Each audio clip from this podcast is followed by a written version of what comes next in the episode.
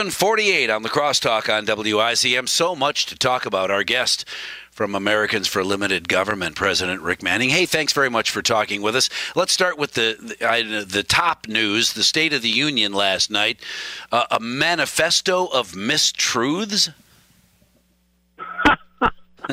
you know, it, it's I, I'm I feel sorry for Nancy Pelosi and the left. Um, we've got the greatest economy in their lifetimes, and they're missing it. Do you pray for um, her? By the way, do you have do you have uh, uh, love in your heart for Nancy Pelosi? She she loves the president. She said that. She prays for him all the time, but not. Publicly. I don't pray for her as much as I should, but I will tell you that um, I, I do have. I, I try to retain a respect for the office, and it's a and she makes it pretty hard. Yeah, yeah. Um, it's a uh, you know the. Um, I I had thought that what the president would do is he would um, at the end of the speech. I didn't anticipate her ripping it up. What I thought he, she, he might do is turn around to her and do the mini clap, the mock clap at her that she did to him last year. Oh, but sure. It's a, uh, but you know, there's a. It, it goes to show you that the there is such a, a strong emotional reaction that we don't she couldn't applaud the words. She couldn't applaud the sentiments, and it, it, what makes you kind of ties in to the idea that the Democrats don't believe in American exceptionalism.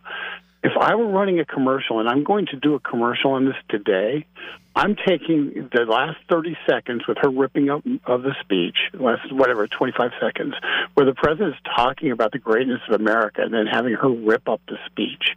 I'm taking that, and then I take the CNN trio who are laughing at uh, at Americans who vote for Trump, who support Trump, and who are cracking up and making and ridiculing them. And I make that. I, I would basically get that in the hands of everybody who loves this country, and say we can do better. You know, we, we you got to replace these people. You have to replace these people in the House, uh, the Democrats. They've they've completely lost their minds. I know it's speculation, but do you think that could happen? There, there's an awful lot of Democrat voters out there, and they may not be happy with their Democrat president, but they, you know, when when the conversation surrounds throw the bums out, it is always the other bum. My bum is awesome. We got to throw out your bum because my guy, we need to keep my guy they fell 60 in, in Iowa. They had 170,000 people show up in the Democratic caucus. They projected they'd have 230,000. This was on a clear night where you had an opportunity. You had the most intensity. We heard about how much intensity was on the left and why they had to impeach the president because uh, the Democrats were demanding it. And yet, in Iowa, a swing state where they have three out of the four Congress members who voted for impeachment, they were they fell 60,000 people short of their of what they anticipated in terms of turnout, and they still couldn't count the votes. It's a it is a that turnout is the big news out of Iowa. The big news is there is no intensity on the Democratic side, and the Democrats in the House in Washington D.C. are grasping right now for anything to try to ignite their ignite, ignite people to support them, and people are turning their backs on and saying, "I don't want to be associated with you." The economy it, it keeps plowing on. In fact, uh, our listeners are pointing out check private payrolls for January, best in five years. And that is an easy fact to check. Yeah, it's it's exactly it's exactly right. In fact, everything he the president was talking about at the beginning was right off your Bureau of Labor Statistics reports.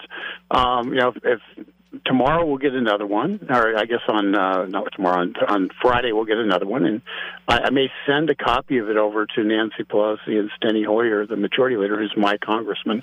Um, I may uh, send a copy of it over to them so they can uh, so they can get something besides talking points because it's a um, we have fewer. Mike, I mean, he didn't use this point. I think it's the most important one, and so I keep pitching it. I keep hoping they'll grab it. We have fewer people unemployed right now than any time since the year 2000. That is astonishing. We've got 21 million more people in the workforce today than in 2000, and we have as few people unemployed today as we did in December of 2000. Wow. It is a it is an astonishing fact because unemployment unemployment is the real uh, to me is the real measure. And we talk about 3.5 percent, but that doesn't mean anything to people. It's a low number, but it doesn't mean something. But when you talk about the num the few number of people who are unemployed, that's the number of people who are hopeless. That's the number of people who are seeing they're desperate. That's the number of people who are seeing they're looking around saying, What am I going to do? How am I going to pay my bills? How am I going to survive? That's the those are the people who are refiguring their entire lives around the the fact they don't have a job and they want one. And when you have that few number unemployed in as in the aggregate, it is a it is an astonishing an astonishing fact that those people the, and the people around them, there's much few the, the ripple effect of that of that kind of doubt of whether or not they're going to be able to make it goes away.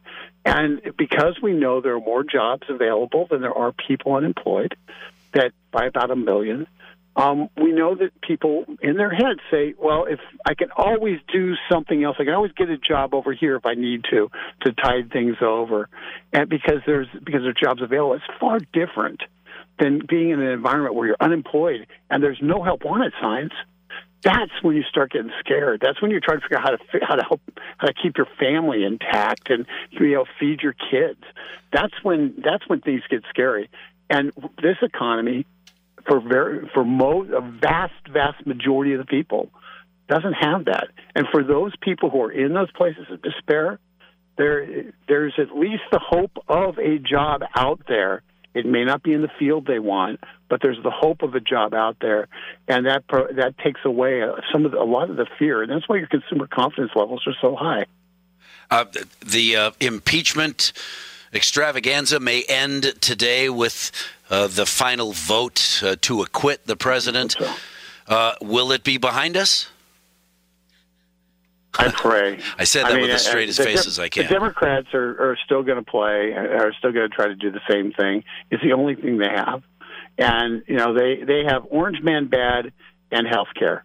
Um, and I don't think the people will, will accept their health care plans of socialized medicine. Um, it's up to the Republicans to come up with something better.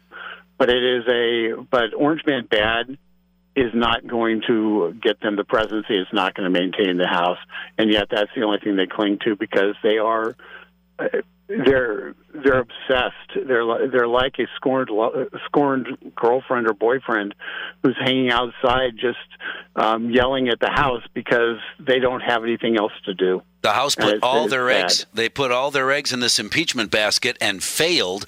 Are there uh, Democrats in the House who are in precarious uh, a, a position for reelection? Um, I, I don't. I haven't looked at individual polls. Yeah. I can tell you I'm, this: 30, 31 districts were Trump districts um, that uh, Democrats hold. They're going to be in deep trouble in those districts. I would say there's 40 to 50 Democrats who are in play. Um, California is hard to guess because they figured out how to cheat so completely that you can't win if you're a Republican. But it's a, uh, and that's where a lot of the districts are. There's six to eight of them in, in sure. California. Nancy Pelosi's but district. A, She'll be reelected every your, time she wants to run yeah, forever. So that's your, well, she'll be reelected. She she represents San, one of the wealthiest districts in the world in San Francisco. Um, so it's a she'll get reelected. But the question is, will people in the Central Valley who, actually grow stuff for a living, will they will they they uh, throw out the freshman cong- congressman. There's a lot of there's about six seats in California that should should flip back to the Republicans if if there's an even playing field in the in the vote counting and who's eligible to vote. Um, but the fact is, they figured out how to harvest ballots and basically get ballots from people who don't aren't actually they they don't have to go to the polls. They don't have to mail them in. They just go and collect them along roadsides. They literally have boxes along roadsides where people drop their ballots off. There's zero ballot security. Awesome. And then they come and deliver those boxes when they figured out how much money, how many votes they need. They deliver the boxes with the number of votes. With that many votes, um, yeah, we lost we lost two seats that way in California at least um, in 2018, and uh, and so it's really hard to play the game when the other side uh, basically just makes up ballots after the election. It seems that the extreme left is still scaring Main Street Democrats. They don't have a leader yet. Uh, a number of political scientists concerned that the Democrats seem to be uh, uh riding a rudderless boat, uh, and those Main Street Dems don't want Bernie Sanders to be the leader. They're still trying to figure out ways to to uh, keep him down. Who are Democrats going to pick? Mike Bloomberg is going to spend double the amount of spending that he's done, and uh, two hundred million. He is going Whoa. to try to be the replacement for Joe Biden, as I as I've said before, because Biden's Biden's done. Um, he finished fourth in Iowa. He's done. Um, the and he's polling third in New Hampshire. The um, so Bloomberg's going to try to be the replacement. He's going to spend a lot of money to be the replacement, and the Wall Street Democrats will love will love Bloomberg. Right, as um, long as none of the them buy. They've got, the problem they've got is, you know, they they've got a millionaire socialist in Bernie who's going to be running against a billionaire leftist in Bloomberg. I almost call him a fascist, but he, he's he's more fascist than he is anything else. But uh, a billionaire who's uh, saying, you know, I can win. And the Democrats are going to have a heck of a choice because the Bernie people aren't going to vote for Bloomberg, and the Bloomberg people aren't going to vote for Bernie. Yeah, well, as long as some of them decide to vote for the status quo, I know uh, you don't like the president, but uh, you know, look in the mirror. You are definitely doing better than you did.